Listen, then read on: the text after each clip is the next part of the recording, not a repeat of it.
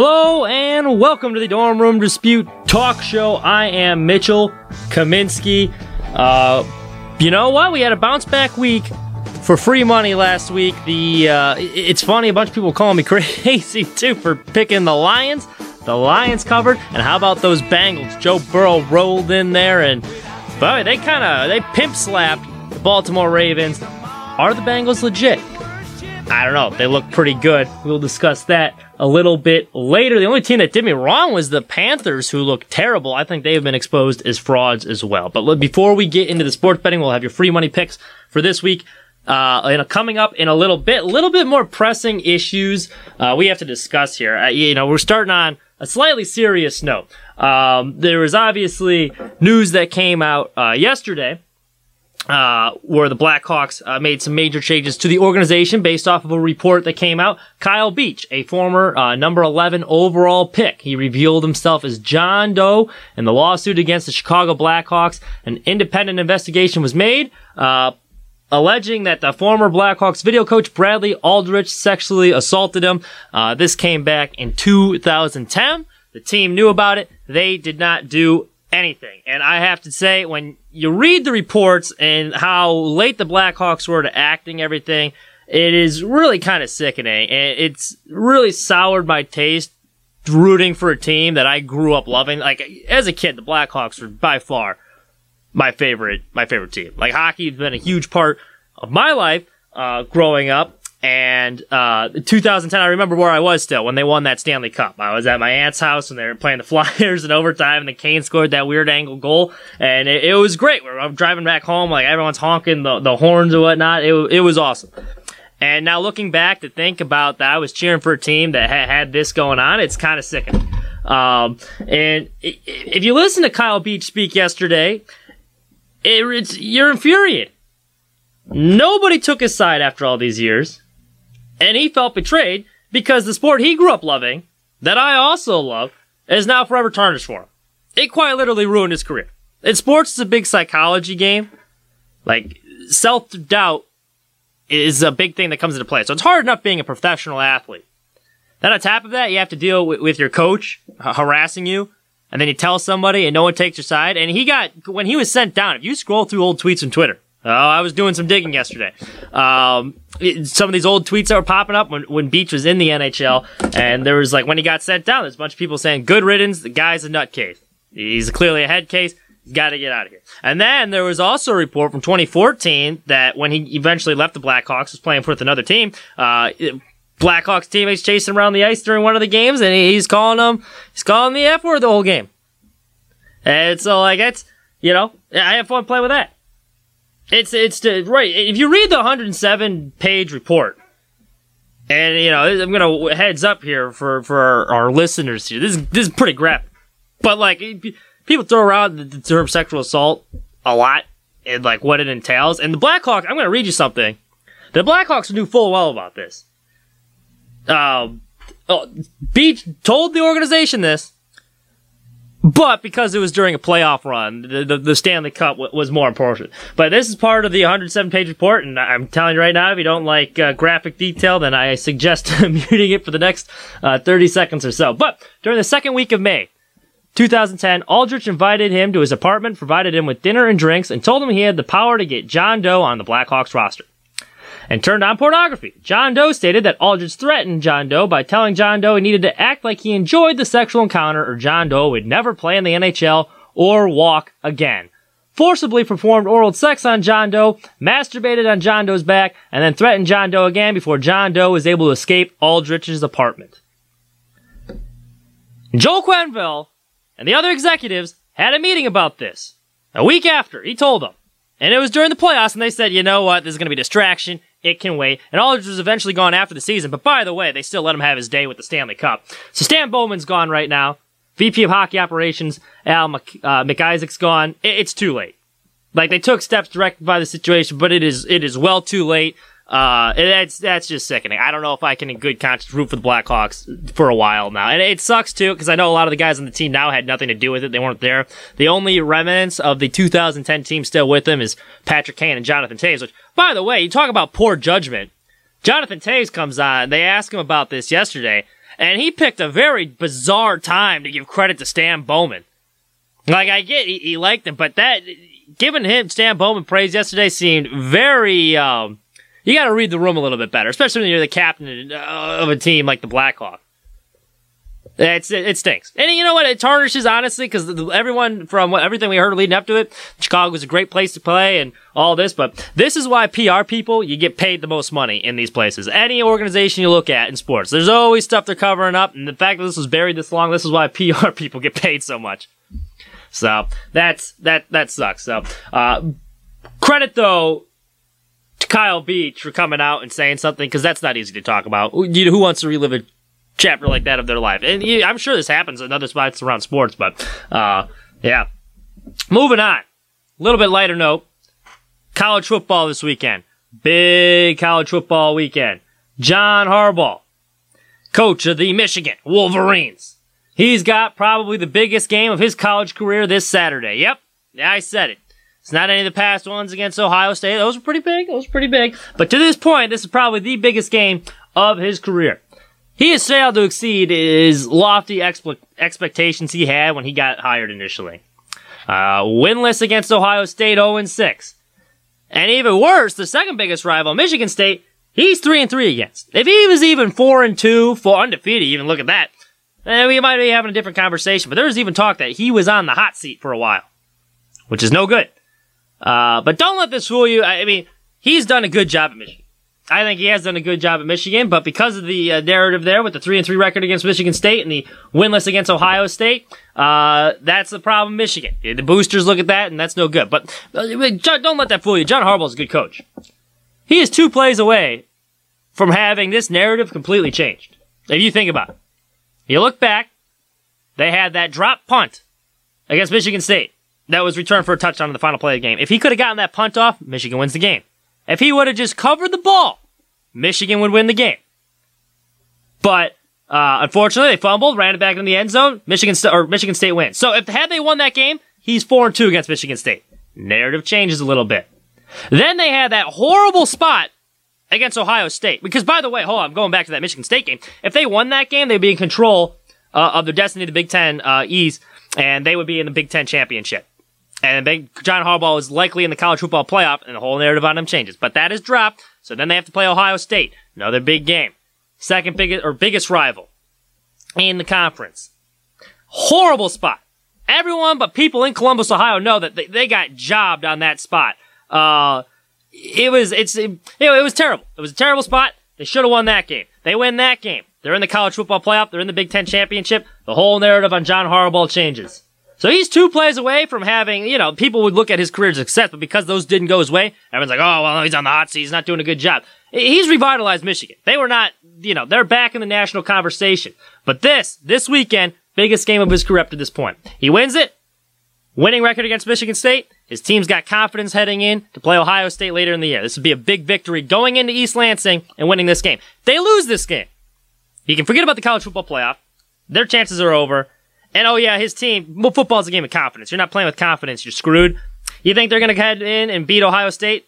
I don't think so. You lose this game, their season's over. That is the biggest game of John Harbaugh's career. If he wants to change the narrative, he needs to win this game. Ha! Auburn in the SEC championship. Well, I've heard some bad takes. Uh, I don't think so. And I like the War Eagles, but come on now. Let, us be real here. Eh, they're not even the best team in their, that, uh, that half division. Uh, you mean, maybe the, uh, Gasparilla Bad Boy Miller, uh, Mowers Bowl. Auburn could be the champion of that, perhaps. We'll see. We'll see. Uh, yeah, Alabama does look a little bit. Uh, yeah, Alabama. They've shown some signs, but I'm not. You know, when a push comes to shove, I'm not betting against Nick Saban. Come on. Uh, moving on, you know, Heisman talk, other college football uh, talk. Kenny Pickett, he's turned into a legitimate Heisman candidate. 23 touchdowns this year, one interception, played pretty darn good against a good Clemson defense. Uh, and this is a lesson. You gotta give guys a chance to develop. You see what happened? Because in his career, he was overall a very average quarterback at Pitt. Now he's finally mastered the offense. He understands the game plan and what's going on. He is making throws that he wouldn't have made two years ago. Guys can develop. Guys can get better. This is why I have so much patience with the rookie quarterbacks this year. And cough, cough, Tua. Tua's getting a bad rap. They're already trying to ship him out. He is done in Miami. I don't think he should be done in Miami. They've given up on him. It is way too early to give up on Tua. Uh, give guys a couple chance, like a couple years to develop. What happened to Kenny Pickett in college. He, now he looks great. He should win the Heisman as of right now. And by the way, Pickett's probably going to get picked number 12th or 15th overall. He's going to fall to a pretty good team. I mean, because he looks like an NFL prospect right now. Don't think he's going to go high in that draft, but uh, he he goes to a mid round team. He's going to be in a great situation. And if you look at the rookie QBs right now, and this is why I'm patient with Justin Fields. I hear all this Justin Fields. Oh, he looks like a bust. He looks like a bust. Oh, it's creeping in. Chicago's a place where quarterbacks come to die. You can, it's way too early to call Justin Fields a bust. You rank the rookie quarterbacks right now, and look, look at the order. Mac Jones looks the best. Where did he go? New England. Stable organization. Hall of Fame head coach with Bill Belichick. His offensive coordinator worked with Tom Brady all these years. That's a solid organization. That's why he looks very good. Then you're going back with like the Jets right now they they're a dumpster fire. So Zach Wilson is set up for failure. He's already hurt. They've already killed him, which is even surprising for Jet standards. He's probably looked the worst out of all of them. Justin Fields probably second worst, and like I said, Chicago is the, Matt Nagy doesn't know what the hell he's doing offensively. I mean, he's so that's it, he looks bad. Then next you probably go Trevor Lawrence, Jacksonville, dysfunction, not a whole lot, not a big good support system. And then I'd go Trey Lance, and then number one right now is Mac Jones. And it, the San Francisco 49ers and the New England Patriots, out of those organizations, they're the most stable out of all of them. That is why they are succeeding more than these other teams. If you look at these other quarterbacks too, yeah, great point by Peyton Manning, or uh, Oliver Mikulak here, uh, in the audience. Peyton Manning threw more interceptions than TDs his rookie year. And now look where he's at. You got to give these guys a chance to develop because Justin Fields is more talented than half of those quarterbacks. I think he's more talented than all those guys I just named. But he's been the second worst quarterback out of the rookie draft class right now because he's got no support system. So give these guys a chance to develop. You have a chance to learn the offense. You cannot be too quick to like catapult them out of the organization. Like the, the, the Miami's delusional. They want to move off two of this quickly. Like give the guy a chance. The guys can get better. Hell, you look at recently, just look at Josh Allen. Josh Allen didn't look like a world beater his rookie year. Now look at him, MVP candidate. So Kenny Pickett, perfect example there. He's going to go to a good organization too, and I think he's going to be good in the NFL. Uh, World Series going on, boy. Don't let people tell you baseball players aren't tough. Morton for the Braves, Charlie Morton, starting pitcher. Threw an inning, he threw over 10 pitches, threw an inning, and then he came out for the next inning. On a broken leg, his push off leg. Kept pitching through it. Boy, that is some balls right there. Credit to him. Some toughness. I appreciated that. I mean, it stinks that he had to leave the game because he's the best pitcher. That's, or maybe Max Fried is, I, I, guess. But that that's tough break for the Braves. He's out for the series. But tip of the cap to you, sir, uh, get you, season's on the line in the World Series, biggest game, and you're pitching on a broken leg. That is, uh, I respect, respect. Now, as far as the series itself, tied 1-1. Uh, I know the Astros dropped the first game. Look, it was, it, Dusty Baker said it too. This team hasn't panicked all year, the Astros, and I know everyone wants to gang up on the Astros. Oh, they're the bad guys, but I mean, look, they're winning this series in six games. You heard it here first. They're going to win in six games. I think it's going to be tough to sweep them in Atlanta. That's a tough place to play, so they will probably drop another one. But I don't think Atlanta has the starting pitching to hang with this Houston offense. And if you look at them throughout the playoffs, resiliency. First round, White Sox win a critical game three. In resounding fashion, mind you. Crowds going crazy. Chicago's got all the momentum on their side. What did Houston do? Next game came right out, stomped them. Oh, and by the way, there was that side circus too with Ryan Tepera making the comments about how they were cheating again. White Sox had the momentum. Didn't bother the Astros. They came right out, handled their business, embarrassed the White Sox. You head in against Boston the next series. Schwarber's hitting grand slams. Fenway Park is rocking. The Red Sox are in control of that series. Eh, Astros weren't bothered. They came right out, took care of their business. Handled. Game six. Well, wrap things up nicely. They don't panic. Yeah, sure, they dropped game one of the World Series. They're not worried. That team is full, cheaters or not. They're full of people that have been there before, done it. Jose Altuve continues to impress despite all the side note. Like, look at this. Look what they've had to deal with in just the past couple seasons.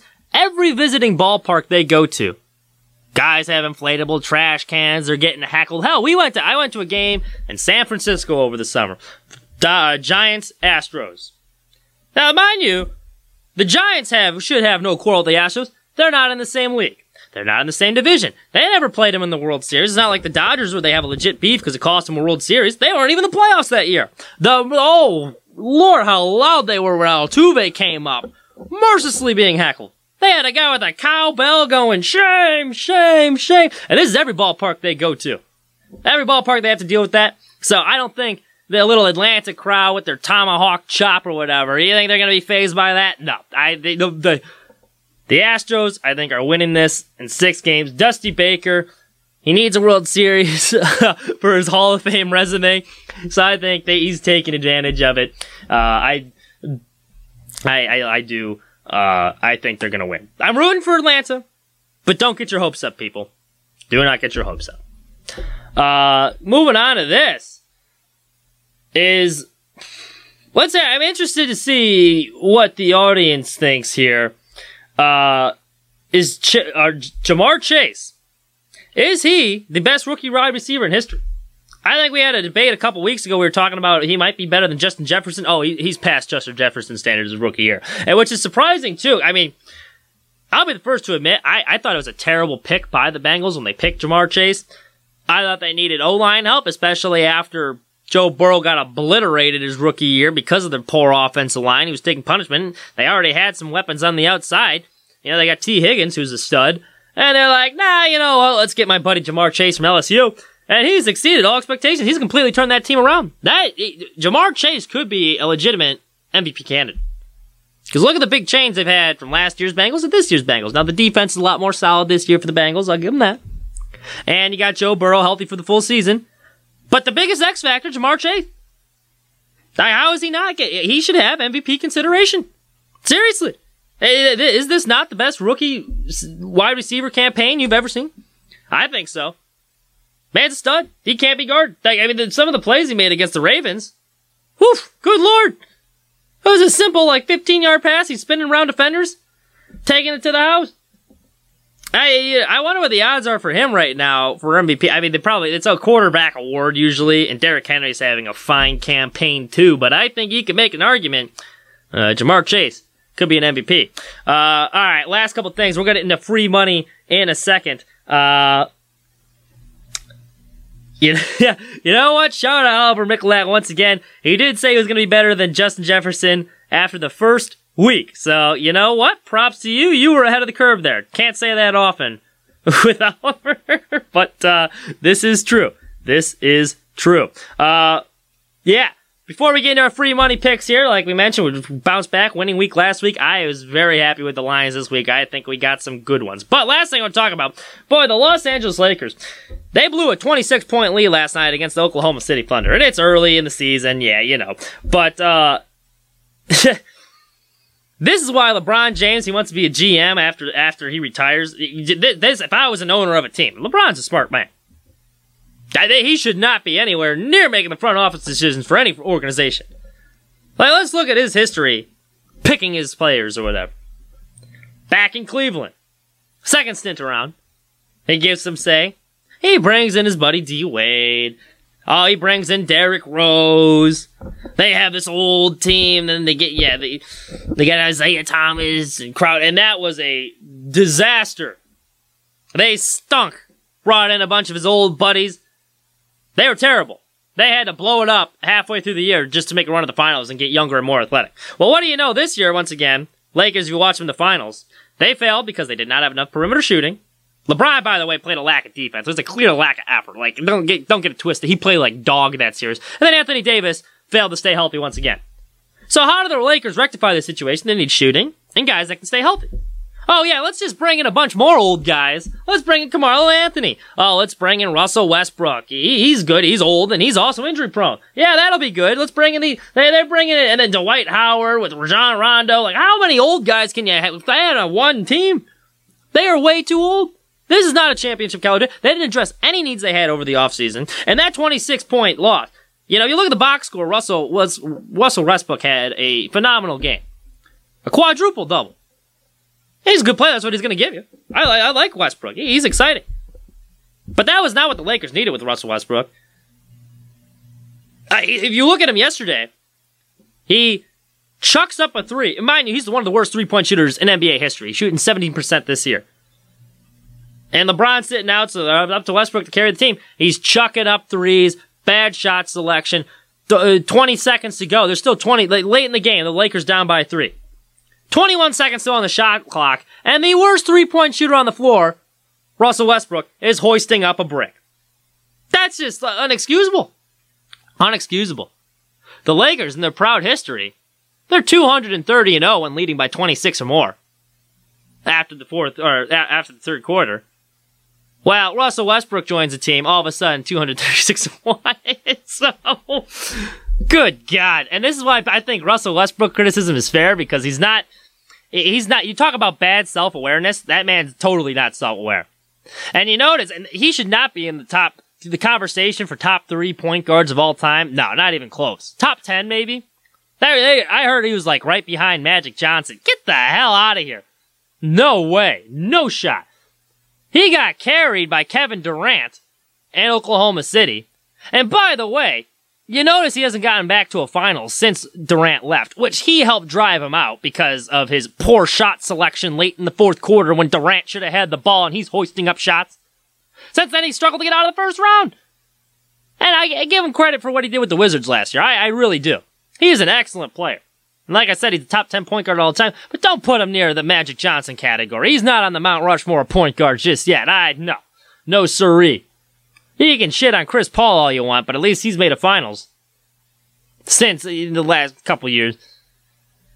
Did they lose it? Yeah, but I, I think his campaign was more compre- impressive. I would put Chris Paul ahead of Russell Westbrook in any point guard ranking. All right, let's get into it. You guys have waited long enough. It is free money time. Like I said, some of the lines this week I I kind of like. I think it's going to be a good one. We'll see. Don't want to don't get over anxious here, but let's see what we got.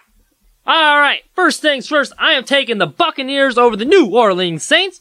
Bucs are favored by four and a half. I will take those points. I think they win by more than a touchdown. Tom Brady last week, basically all he had to do was sit back and scratch his ass, and he still managed to toss 211 yards, four touchdowns, and post a 109.8 quarterback rating. That's pretty solid. The Bears defense, middle of the road, but there are no pushovers.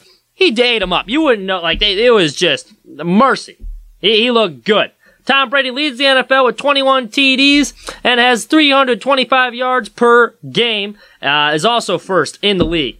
So Brady's at playing the best football I think he's ever played in his life. Uh, I think he looks better than he did like in his early years with the Patriots. It's funny he throws the ball better with age. Part of that might be you know that Florida air down there. It's good for old people, and he's taking advantage of it. But the Bucs offense is also humming. They they are they rank third in points per game with 33.3, and they are also fourth in the league on third down. So they're picking they, they're keeping the chains moving. I like that a lot. Their defense is still solid as ever. Their defense forced a 43.3 or 44.3 rating uh, against the Bears last week. They forced five turnovers, three interceptions. This week they're facing famous Jameis, the interception king himself. While he's only thrown three this year, I think the Buccaneers can force him into some bad plays. They didn't look all that inspiring against a pretty bad Seahawks team right now. Monday Night Football. That game was a hot mess. If you wasted your time watching that, I am sorry for you. I had it on for about 20 minutes and I was like, I cannot stomach this crap anymore. Uh, the, I, the, the Saints are wildly inconsistent. And when I have Brady going against Jameis Winston, yeah, I'm taking Brady in that every time. So you, you know what? Four and a half. I think they'll win by more than that. You take the Bucs over the Saints. Uh, Titans over the Colts. I got the Titans and I'm getting points. The Titans just beat two of the best teams in the AFC. Now I know they're on the road in Indy, but they are two point underdogs. So yeah, I'm giving the points all day. Titans cover and I think win against the Colts. Colts old line. Well, I mean Carson Wentz. By the way, he, he's looked very good as of late. Uh, so they um. Sorry, just found a chat. So you're telling me to start the Bucs defense in fantasy? Yeah, I think that would be a good play. Depends who else is available, but I, I do like the Bucs defense this week. I think they win I think it's going to be they're winning more because of their offense and their defense. But uh, I, I, like I like the the Bucs defense in general. They force a lot of turnovers. I, I, would start them this week. Anyway, back to what I was talking about: the Titans and the Colts. Uh, Colts O line.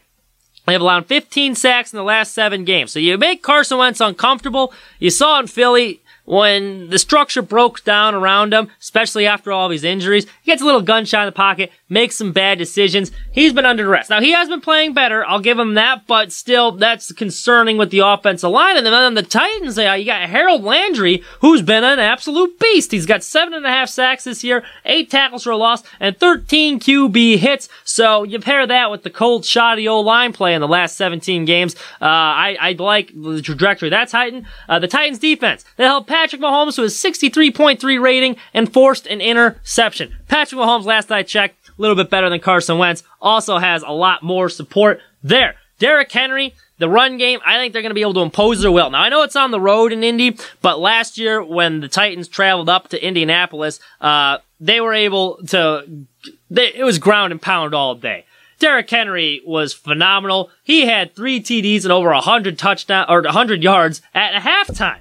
And this season, he's leading the NFL with 869 yards, nice, and 10 touchdowns. So, uh, once again, I think they're set up well. The Titans O line has only allowed one sack in the past two games, so Ryan Tannehill gonna be comfortable back there. Getting two points, that one's a no-brainer. I'm taking the Titans, and they're playing with confidence right now. They are hot. Colts coming up big in the division. Like they're, they're right there in the division. So this is a big game. So I don't think after the two big wins, they're going to have a letdown because they're going to be traveling on the road to a division rival and they need to win this one to keep they keep control of their own destiny in that division. So take the Titans plus two. Finally, uh, I'm taking the Redskins over the Denver Broncos plus three. Uh, I've listened to Marshall's uh, Bron- even Marshall's giving up at the Broncos at this point. That's how you know things have gone from bad to worse. Uh, it's it's not it's not looking good.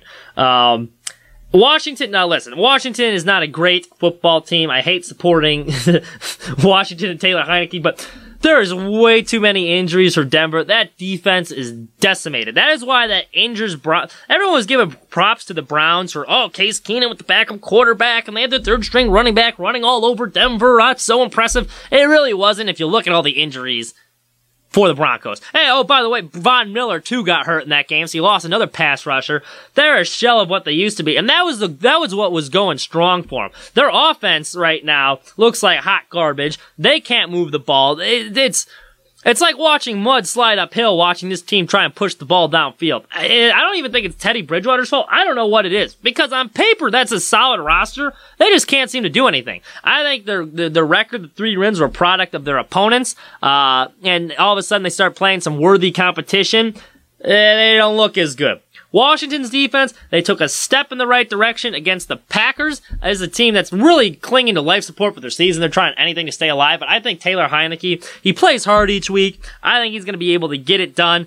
I like Washington over Denver plus three. So we got two underdogs this week, and I do like dogs. I think there's more value in them, but yeah, Titans over the Colts plus two. Take Washington to cover over Denver plus three. And then the only favorite this week, the Buccaneers over the Saints minus four and a half. And it's Tom Brady. You're betting on Tom. Tom terrific. That is a safe bet any day of the week. That is all we have for you. Thank you so much for listening. Enjoy the World Series and enjoy your football weekend.